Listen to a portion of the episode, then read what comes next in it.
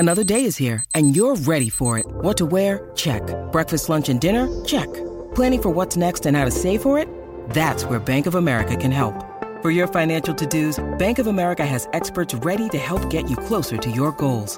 Get started at one of our local financial centers or twenty-four seven in our mobile banking app.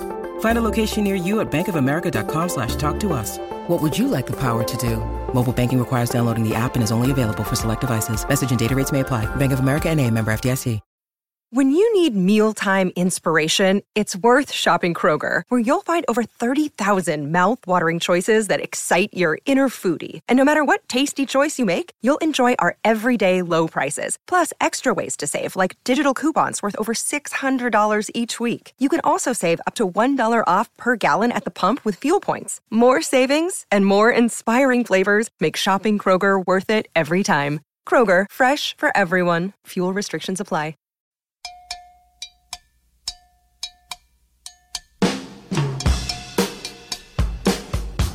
This is the Decibel Geek Podcast with Aaron Camero and Chris Sinzak.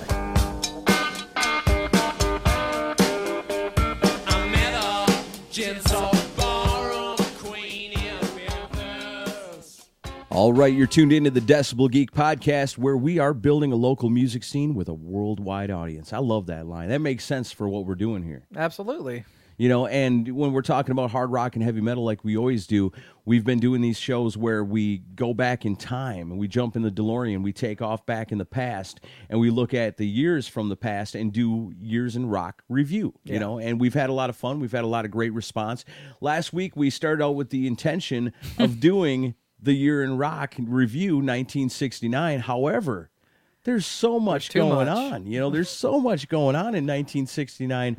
What would it have been like to be, you know, our age at that time? Would have just been amazing. Would have been running around in a Volkswagen Beetle. Yeah, and not buying tickets to Altamont. But we're going to talk about that a little bit later on because, well, we'd go to Woodstock instead. Absolutely. Most definitely. So thank you guys for tuning in once again. We're going to get right to it. nineteen sixty-nine Part two. Here it comes.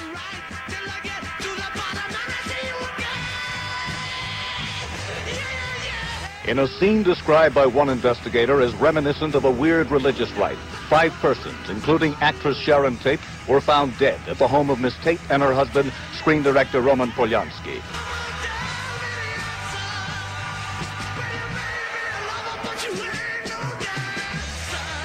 Yeah, welcome back to the Decibel Geek Podcast. A little Helter Skelter from the Beatles from nineteen sixty-nine as we do our year in review. Yeah, that was crazy, man. The the whole Charles Manson deal, I mean, wow. The Manson family murdered Sharon Tate and a group of other people and then wound up killing even more. And the reason we played Helter Skelter there, that's uh, he that's Manson took that term from that song by the Beatles. He believed Helter Skelter to be an impending apocalyptic race war, which he described in his own version of the lyrics to the song. He believed the murders would help precipitate that war. And, uh, you know, pop culture kind of blew up around them. It almost made um, celebrities of him and the girls. You know, it was, it was a really strange time. Well, more or less, because it was such a huge story at the time. And, I mean, you know, it's it's hard for a band, you know. And even doing a little research for this, we were talking about The Doors earlier.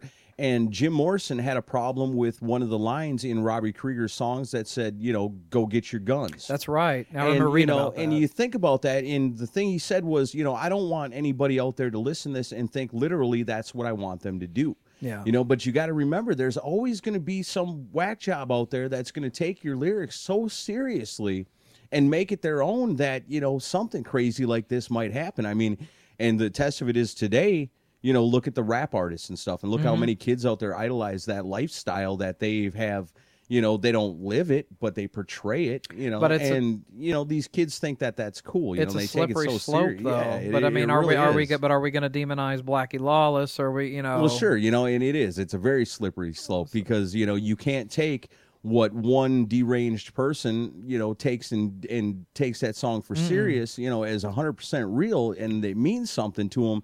Where, you know, most people like you and me or anybody else, you know, and I tell my kid, You know, listen to whatever you want, but no, it's just a song. Yeah, it's be educated. It's just a song, man. Speaking of Beatles, though, we, we've got yeah. one of your picks here. This is a pretty interesting tune you got. I love this song, you know, and this one actually, the Beatles came out with two albums, you know, and if you want to get really technical about it and talk to a Beatles fan, three mm-hmm. in this year, because first they come out with Yellow Submarine, mm-hmm. and it's basically Yellow Submarine is four new songs, plus a couple of singles they released in sixty-seven and sixty-eight.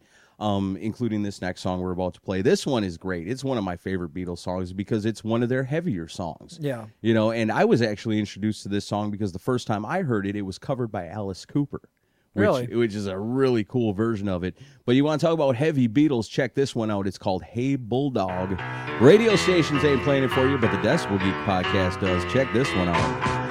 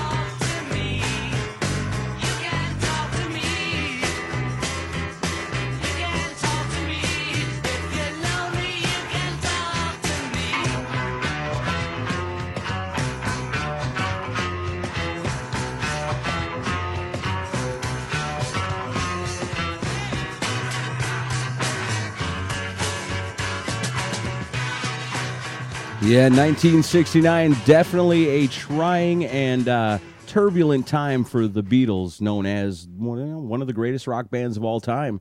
Mm-hmm. You know, nineteen sixty-nine, not so good to the Beatles, other than, you know, all the great music they put out. It's amazing but, they could put out that kind of output with all the turmoil going on. Right, because like I said, they come out with Yellow Submarine, they got the, the cartoon movie. Mm-hmm. You know, um, the first side is, is Beatles songs, the second side is instrumental film score, so it wasn't really that popular with the fans. You know, it was like the first album not to top the charts by the Beatles, but, you know, again, it was half soundtrack. So then they go into the studio to record what would end up becoming Let It Be, mm-hmm. which most people know if you look at the discography is considered the Beatles' last album. Right. In reality, that's actually recorded before Abbey Road. Right, Abbey Road was really the last one. Right, because things had gotten so bad with, and originally it was going to be called um, Get Back. Oh, and really? And with the uh, it had gotten so bad in the studio that the whole thing was pretty much scrapped, and then that later on would end up becoming Let It Be. Mm-hmm. But they go back into the studio with Abbey Road, which and these guys are pretty well dysfunctional at this point. You oh, know, yeah, they don't even they hated each other, but they they knew that it was the end, and mm-hmm. they decided they were going to go out in style and they were going to pull it together and put together one hell of a good album, and they did with Abbey Road. And like I said earlier, the Stones kind of pushed the envelope for the guys like the Beatles and the Beach Boys, these established like pop rock bands, to really start to experiment and try different things. And I think that track, Hey Bulldog, is a good example because that's not your typical Beatles song. No, it's not. And I noticed the Beatles towards the end of their career, it's almost like they wanted to create stuff that they couldn't reproduce live intentionally. Right. It's like, well, I don't want to go on the road with you, so we're going to put all these bells and whistles in these songs.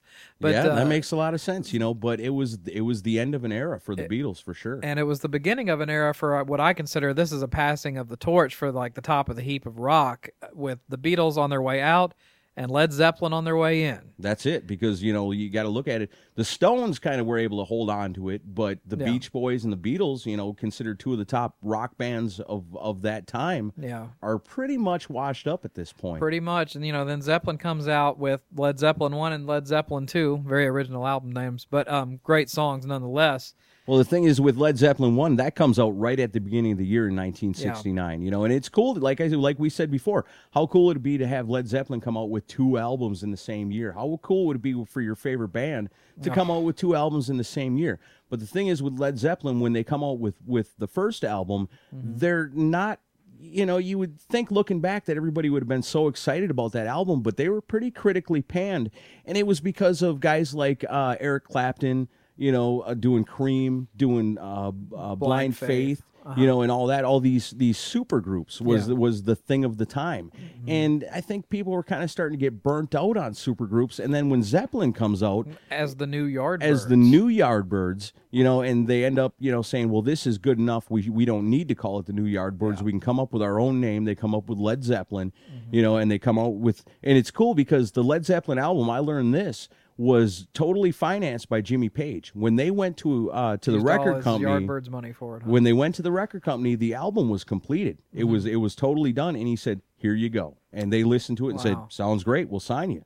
That's ambitious. You know, but at first, you know, Led Zeppelin didn't get a lot of, you know, because they were lumped in with these supposed supergroups yeah. that people were getting sick of. Led Zeppelin wasn't, you know, universally accepted at first. But well, till part two comes out. But I mean, both that. But I mean, the both albums they put out in sixty-nine. I mean, they're just amazing albums. The, the all the material is timeless stuff. Oh and, yeah, in retrospect, yeah, and, you for know, sure. And you know, Aaron was kind enough to let me pick the Zeppelin song for this episode. So, I mean, I could have flipped a coin on any of these and, let me, let and been me, happy. Be, before with it. we go too far, let me tell you something else I found that was pretty interesting.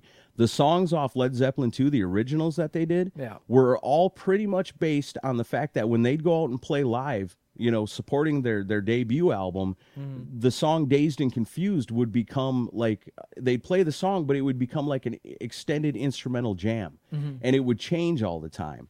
And what they would do is the the their demos were recorded at all different places all over the world because they're recording. They'd hear something that Jimmy Page had done in, in his jam part of the song and say, that's awesome. We could turn that into something else. So they'd bust ass after the show, throw themselves into a studio and try to record something and get it down that night.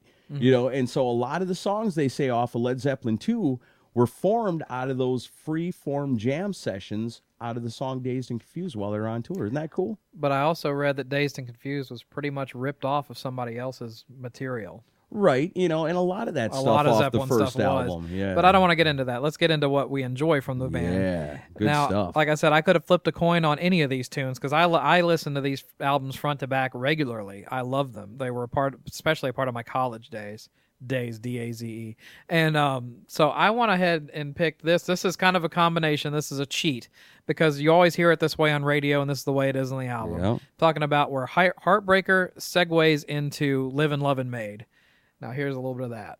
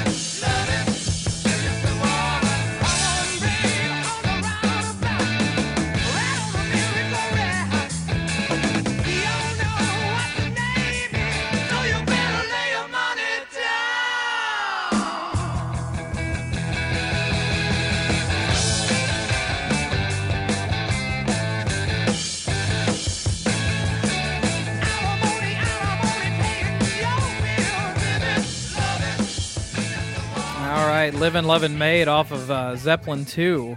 Uh, that song was originally titled Livin' Lovin' Wreck. She's just, she's a woman, with Wreck was replaced by Made on U S U S releases later on. It was actually about a groupie who annoyed the band early in their career. It was not a real positive tune. Also, um, this song is known as Jimmy Page's least favorite Zeppelin song and was never played live. I don't understand why. I mean, it's such an awesome tune. It grooves. I mean, that. Well, and I love one song going into the other. That's a great transition from, yep. especially and, back and in nineteen sixty-nine. Right. They, they always played it on radio that way. Oh yeah, it always one goes straight into the other. Yep. So, uh, but yeah, gotta love Zeppelin.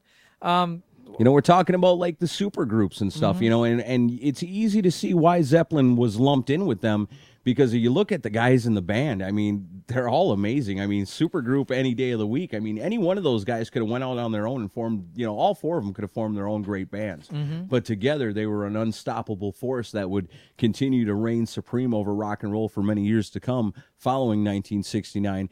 Um, you know, of course, Zeppelin making their debut, um, but like I said, lumped in with these supergroups, guys like Eric Clapton doing the Blind Faith thing. Another band that was always considered kind of a supergroup because of the in- involvement with the Yardbirds and stuff like that would be the Jeff Beck group. Absolutely. And, you know, Jeff Beck is a killer guitar player, you know, was friends with Jimmy Page from a very young age. You know, mm-hmm. these guys kind of were all grouped in together like that. Well, Jeff Beck comes out with Beck-Ola in nineteen sixty-nine. Right after Truth, which is also a great record. Yep.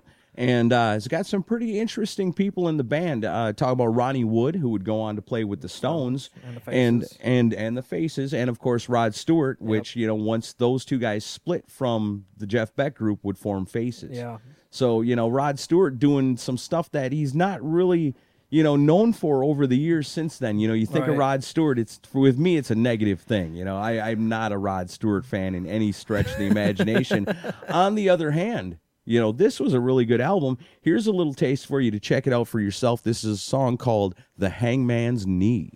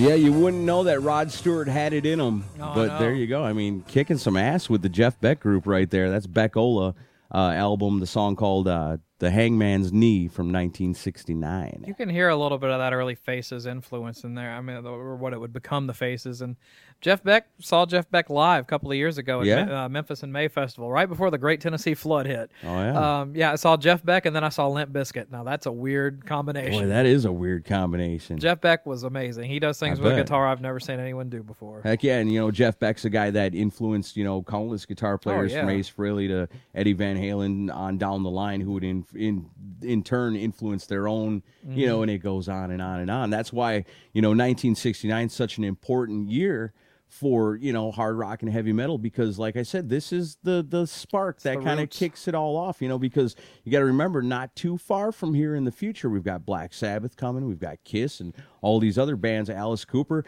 You know, as a matter of fact, talking about bands that have come out with debut albums in nineteen sixty-nine, you've got Alice Cooper, yep. you know, comes out with his first one. Not like his other stuff. Not no. the Alice Cooper that we all know and love. You're talking about Pretties for You, right? Yeah, yeah Pretties I, for You. I went back and actually listened to that album uh, a couple days ago in, you know, preparation for this, thinking, is there anything on here I want to play? And I, I dig a few of the songs, but at the same time, you it's, know, it's and this is not, not this is not biasness, but at the truth is, I you know, our previous guest a few weeks ago, Dick Wagner, who played with Alice Cooper from the Welcome to, Night, Welcome right. to My Nightmare album through the eighties, early eighties. Um, I just don't think he came into his own until Billion Dollar Babies and then when Dick came on board. I agree with that. You know, and especially this first album, it's more of, it's it's almost like they're trying too hard to do hippie music. Yeah. You know, and in, you know, psychedelia kind of kind of yeah, rock. I just I can't dig it. It's it's like I said, it's not the Alice Cooper that we here at the Decibel Geek podcast have all known to come and love, you know, because it's it takes a little time for him yeah. to, to figure out, you know, what his niche is, and boy oh boy, once he figures oh, it out. Got it. yeah, there's there's no stopping him after that. We need, we need that extra push over the cliff, you know what we do? Put it up to eleven. eleven, exactly. The only podcast that goes to eleven. One loud. Why don't you just make ten louder and make ten be the top number and make that a little louder? These go to eleven. This is the Decibel Geek Podcast. And now, Deep Thoughts with Zach Wilde. Where would I place Black Label Society? Yeah. You got Britney Spears, Mariah Carey, and Black Label Society. Um, other bands coming out with stuff this year, you know, de- talking about debuts, Bob Seger, yeah. you know, comes out with the Bob Seger system. Again, this is his first of it. Um, it's the Ramblin' uh, Gamblin' Man's debut is, is the name of the C D. It's the first of two in nineteen sixty-nine. He ends up with coming out with two more, uh, one more after that. Um, let's see what else I got here. Oh, Three Dog Night. You, yeah. you remember Three Dog Night? Of course. They come out with their debut, um, one. You know, is the loneliest number. You know that Great one. Song. This is way before the lead singer's penis explodes later yeah. on. Sorry, Chuck. Yeah, well, you know, it's the when that happens to you, it's bound to stick in people's memories yeah. for a long time. Look that when one they up think on about Google it. If you don't know what we're talking yeah, about. Yeah, uh, Chuck Negron, by the way. Is, yeah, just uh, look that up. Very interesting rock story. Um, let's see what else we got going. Rock uh, Mott the Hoople yeah. comes out with their debut that year. And, uh, you know, everybody knows Mott the Hoople has influenced so many hard rock and metal bands throughout the years, especially the, uh, the same as like Spooky Tooth, the, the English Invasion type Judas Priest, Iron Maiden, guys like that. You know, that band had a, a big hand in that. Talking about other bands coming out with their debut and really, really being influential on the kind of rock, hard rock, heavy metal we like to talk about. You got to talk about, we said it earlier, from Detroit. The Stooges yeah, come De- out with their debut. Detroit was pretty much exploding. You had Cooper, you got Seger, you got the Stooges, you got the M C five. I mean, there's there's a lot of good stuff coming out of Detroit back Heck in those yeah. days. That's a hotbed for rock and roll. And uh, the Stooges came out with their debut album. Two songs uh, were released as singles, nineteen sixty-nine, which you heard at the very beginning of the show, and the next song, I Want to Be Your Dog. Uh, the album only peaked at number one oh six on the Billboard charts, but widely considered the birth of punk rock and some alternative, too. Well, you know, and it, the thing is, is they say that, but when you listen to it, to me, I hear a hard rock, just straight up hard rock album out of this. I mean, it's really good. And here's another interesting story because, you know, uh, Ron Ashton, the guitarist, mm-hmm. you know, this guy is a hard rock guitarist. You can call it punk if you want, but to me, it, it's hard rock well, through and through. Yeah. But they were they were very responsible for the Ramones getting started. Right, out. Very true. Here's an interesting story about that. They had the five original songs when they were signed by Elektra. Originally, the band mm-hmm. wanted to do as a, as a E P. They only knew those that's five. That's all they had was those five original songs. Other than that, they were just doing covers. So they go to Elektra, and Elektra says, "No, you know, this is not enough." Right. So they tell them, "Oh yeah, no problem. You know, we got we got millions of songs. Yeah, no I- sweat." Iggy lied. In reality, those are the only five originals they got. So they go back to the studio that night and start all and over. By the next morning, they've got three more songs to add to that album. They banged out three songs in one night and came back and said, "Here you go." That's right. That's amazing. This is one of them songs. Well, this was off the original one. This was something they already had worked out. The guitar in this song is amazing. Oh, yeah. It's amazing. I mean, so many hard rock and heavy metal bands borrow from this. But you listen to it for a minute, you'll know what I'm talking about. I Want to Be Your Dog. It's the Stooges on the Decibel Geek Podcast.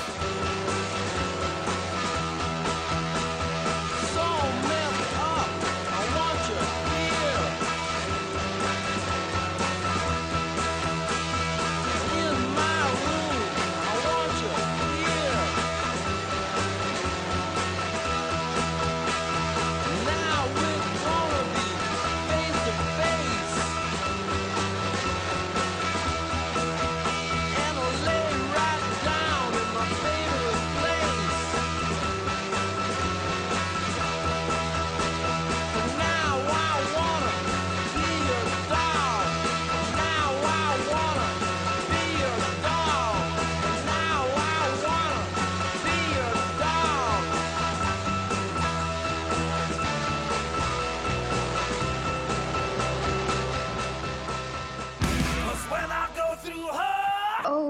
putting the O back in rock.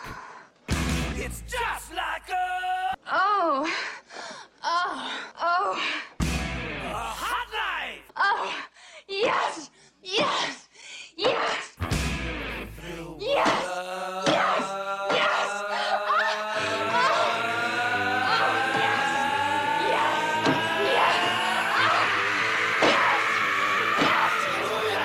Listening to the Decibel Geek Podcast. But an ever-growing hippie subculture turned to other sources to turn on. Hundreds of thousands descended on Woodstock, New York for a rock music festival. There was a lack of everything, yet the enormous crowd endured all with good humor.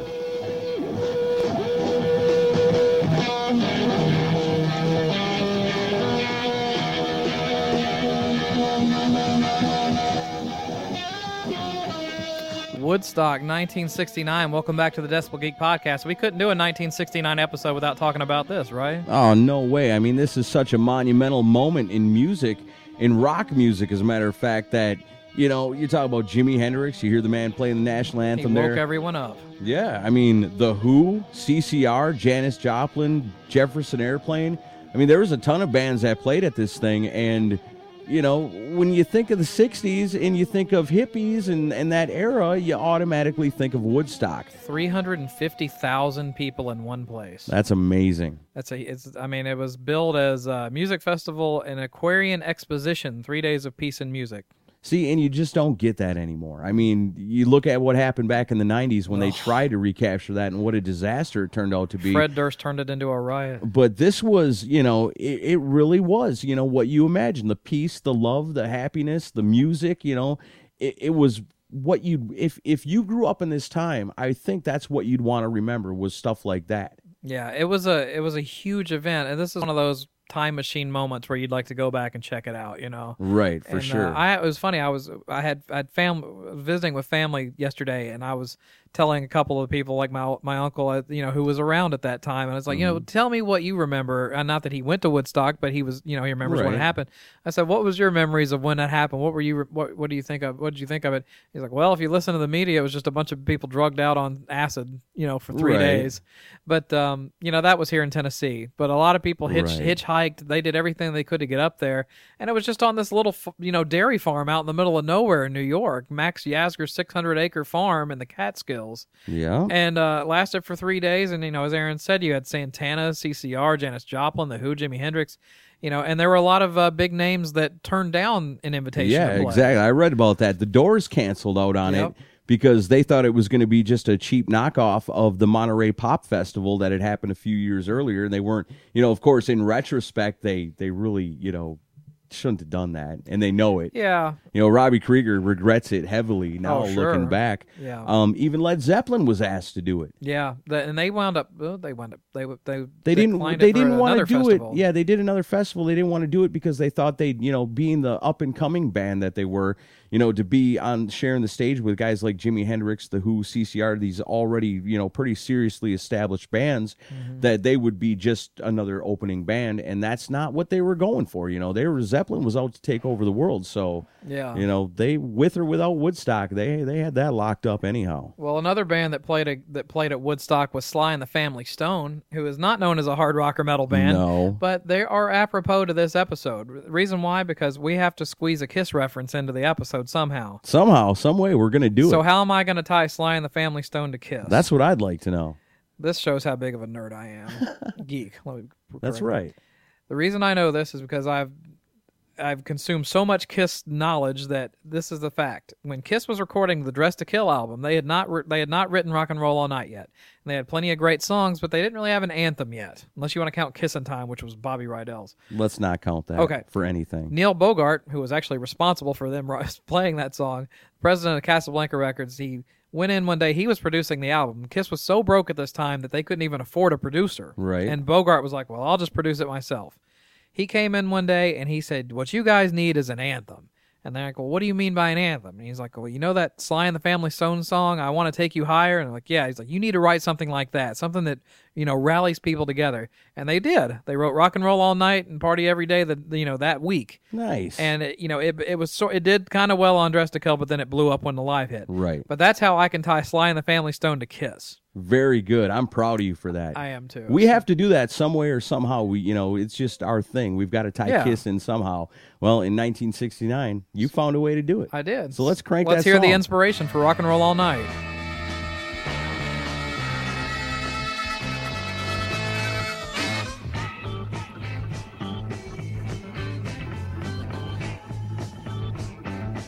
Music getting longer too.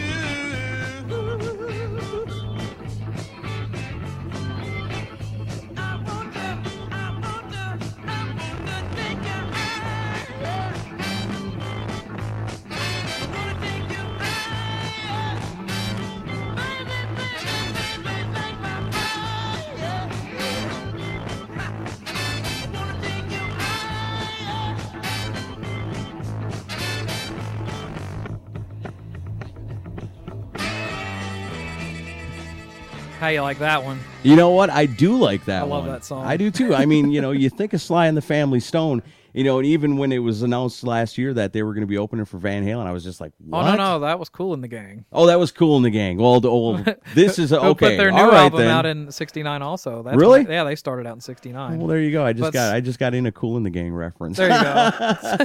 But, you know, as far as being like a funk band with saxophones and everything else, that guitar is pretty killer in that song, and it is a rock tune. It grooves, so that song is what it got Kiss to write Rock and Roll All Night, which a lot of people don't know that, which I'm and I'm happy Which to has share absolutely that. Nothing to do with Cool in the Gang, by the no, way. No, no, no, no. Now let's talk about something pretty darn obscure. And well, you came. Is... I remember this song, but you, this song that Aaron's about to talk about, I have to say, from my own personal standpoint, I have not heard this song since I was like doing family trips with my dad, and I'm my dad you. loved this song. I'm telling I you, I haven't heard this song since I was about six, seven years old. You know, and when I when I was doing my research for nineteen sixty-nine, I had to look at this and been like, I think I remember this song. You know, we gotta we gotta play that. I mean, it's it's not a rock song, but it's one of the it's, it's, cool. it's yeah, it's the lyrics are are amazing. I mean. Give the people a little taste right oh, now. Oh, no, this them... is more than a little taste. We want you to hear the majority of the lyrics on this. It's only about three minutes, so bear with us. All right, we'll come back and tell how... you about it when it's over, but we just want to let you listen to this. I mean, it is... This was nineteen sixty-nine. This the band's called Zager and Williams. This is twenty-five. Zager and Evans. Zager and Evans, twenty-five twenty-five. twenty-five, if man is still alive, if woman survive, they may fall.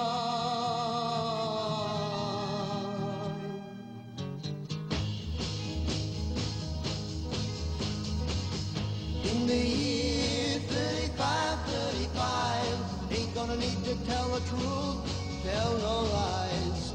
Everything you think, do, and say is in the pill you took today.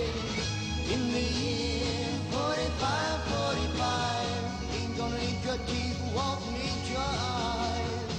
You won't find a thing to chew. Nobody's gonna look at you.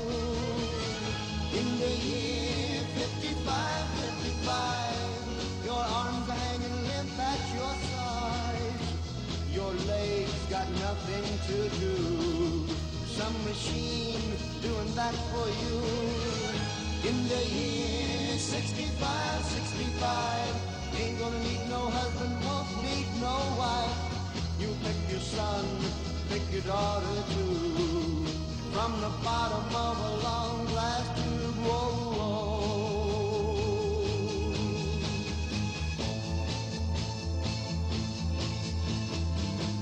In the year seventy-five ten, if God's a comin', he ought to make.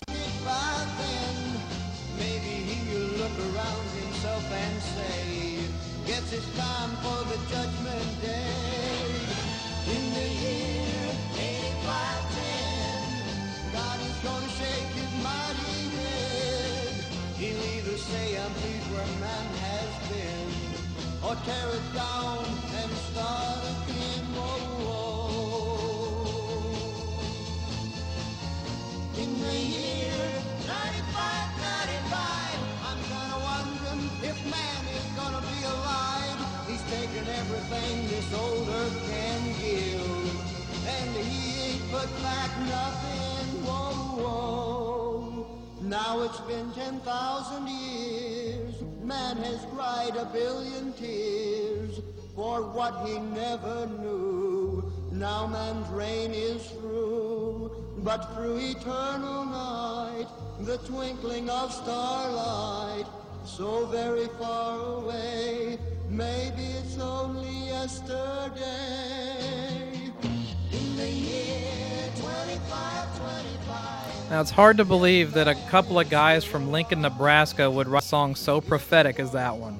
You know, and it's, it's like I said, it's not the heaviest of songs, but it's got that driving rhythm to it. And, you know, how, like, dark and prophetic it is. The lyrics are amazing on this song, and it, it was very ahead of its time. I mean, warned of the dangers of technology, portraying the future, and how the human race is destroyed by its own technological and medical innovations. Geez, where have I heard that before? Oh, yeah, the year two thousand twelve. Exactly. It, it, it's a scary Here thought. Here we are. It's a very scary thought, but I mean, it's amazing that these two guys from Nebraska in the middle of nowhere just came up with this song, and it, I mean, it's amazing lyrics, and, you know, it's it's funny, this one gets buried, you don't even hear it on the radio anymore. No, I mean, but I, it was I would huge. think the classic rock stations should be playing something But when like I that. researched this, it was huge. It was the number was. one song for six weeks. Yep. It was uh, number one when man landed on the moon. Um, Woodstock was going on at the time. It was nominated for a Hugo Award. It sold over four million copies by nineteen seventy. Well, that's the thing. I think it's one of them songs where when it comes on, you have to sit down and listen to the words, you know, because it's it's one of those storytelling songs. And, you know, when people look back at like the sixties, they think of the hippies, the free love, the flower power, you know, and all that happy stuff. But in nineteen sixty-nine wasn't necessarily a really happy time. I mean, there was some dark stuff going on. Talking about the Vietnam War, I mean, when when John F. Kennedy was assassinated, the the idea was is was he was going to start pulling troops back from Vietnam. Mm-hmm. When L B K's success uh, was became his successor, you know, it didn't take too long for him to triple the efforts in Vietnam. So, and that happened in nineteen sixty-eight. Yeah. So you got to figure the bands that, you know, there was a lot of protest stuff going on a at lot. this time. You know, you look at the Doors, you know, look at C C R, a lot of their political stuff they wrote, Janis Joplin, you know, mm-hmm. all these people. And, and everybody was standing up against this war that was going on where they thought it was over. Well, in nineteen sixty-eight, they find out this is going to go on, you know, and it ends up going on until nineteen seventy-five when yeah. it, when it finally is, you know, this is a wash. We might as well just end it. You know, it was a disaster, and the people at that time, they knew it. You know, the American people, they knew it, and the artists were were speaking out against it, you know, and, and so it was kind of dark times at that time, well, and this kind of fits in with that. Yeah, and I will say that, um, you know, my father was, he was in Vietnam for from sixty-eight, from sixty-seven through sixty-eight, and I, it's a weird uh, little factoid. My birthday is November fifth, seventy-six. My dad went into Vietnam November fifth, sixty-seven, and came out November fifth, sixty-eight. Which I always thought was kind of interesting. But um, yeah. I will say, uh, you know, I, and I'm sure in hindsight he was, you know, for, you know, keeping the government honest and stuff. But I will say he, along with many other veterans, were treated very poorly by a lot of the hippies as they uh, came back home from Vietnam. Right. And, you know, the thing is with that, with the Vietnam War, I mean, we're honestly, I mean, and it's easy to say this in retrospect looking back, you know, the American troops were kind of screwed from the beginning because the idea is that when you go into somebody else's backyard and then that backyard is a jungle and they're all hiding in there. They know all the good hiding yeah. spots. Now you're going to go marching in there and try to flush them out. You know, good luck with that. Yeah, it was a mess. You know, the, the saying was, you know, with a war like this, your your best weapon is a knife because you're yeah. fighting that close. The worst weapon is an airplane dropping bombs. Yeah. And that's what the, the government did. They went in there and dropped bombs everywhere. Now, is that this soldier's fault? Do you, does he deserve to be mm. called a baby killer when he comes home no. from service in the airport? No, mm. absolutely not. But at that time, you know, and, you know, here we are, two thousand twelve, and our government's still screwing with us yeah. all the time, but that's not what kind of show this is. No, let's not get too political. But we want to talk. Let's not uh, go there. We do want to talk about one big event that took place. And sure, just... I mean, if there was one nail that put the coffin, the nail in the coffin of the hippies, it was, was Altamont. It.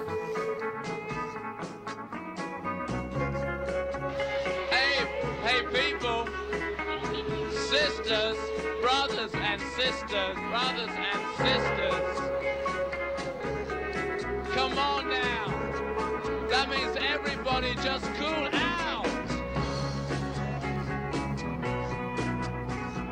That, of course, is Mick Jagger on the stage at Altamont while things were just basically going chaotic. What a mess that turned out to be. And and when you look back at history, people will tell you time and time again, that was the end of the the, the free the love, peace, love, the peace, love, and happiness era. Yeah. That was that was it.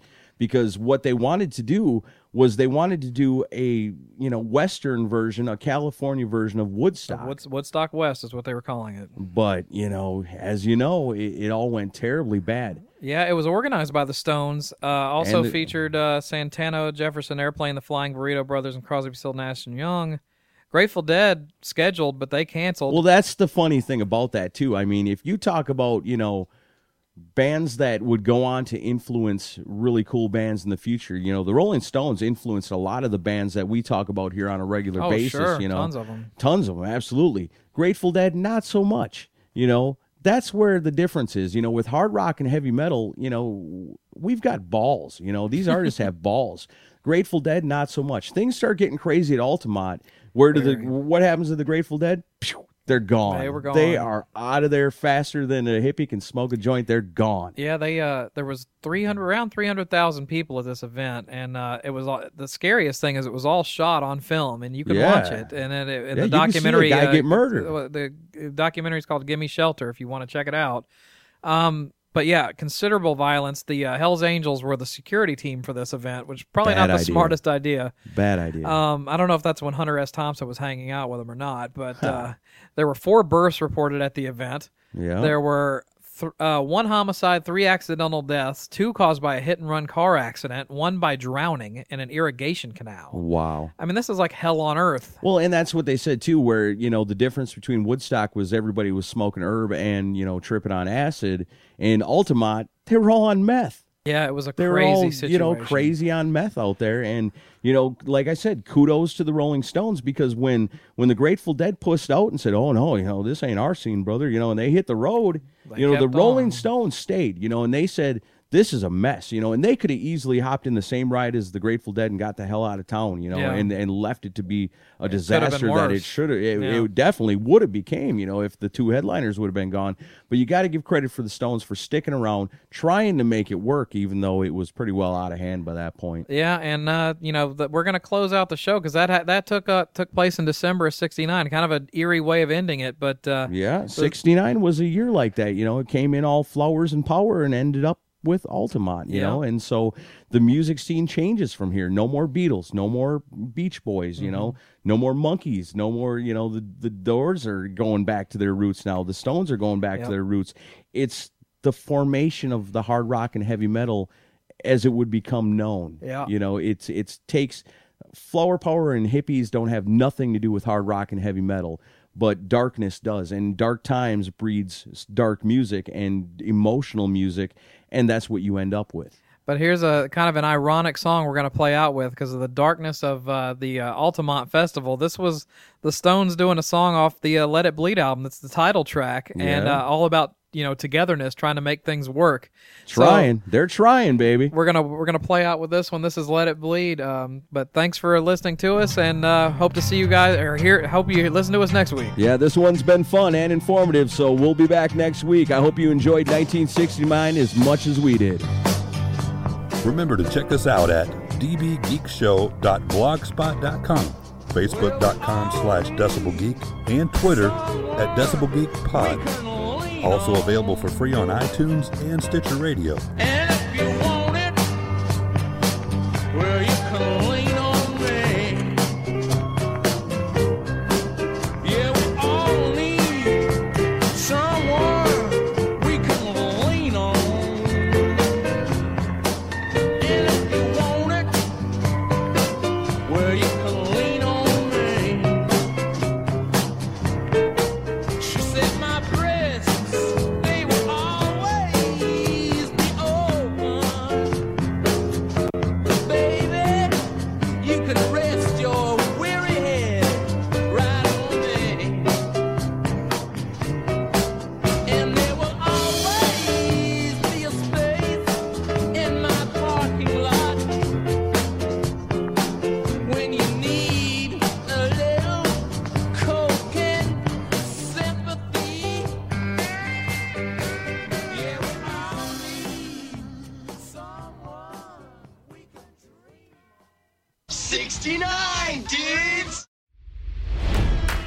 It's N F L draft season, and that means it's time to start thinking about fantasy football. fantasy points dot com features industry-leading experts and prognosticators using proprietary hand-charted data to help you score more fantasy points. fantasy points dot com is the place to go for whatever kind of fantasy football you play. Whether you play fantasy football, daily fantasy sports, or do a little bit of everything, Fantasy Points has the meticulously researched content to guide you to victory. And why wait for the fall? Fantasy Points also covers the new spring football league, the U F L. Join the guru, John Hansen, Scott Barrett, Joe Dolan, and other massive names in the fantasy football universe with an exclusive offer. Use code Pantheon for fifteen percent off any Fantasy Points package, including the all-in package, with access to every article, tool, and data nugget that Fantasy Points has to offer. That's fantasy points dot com and code Pantheon for fifteen percent off at Fantasy Points. fantasy points dot com. Code Pantheon. Score more fantasy points.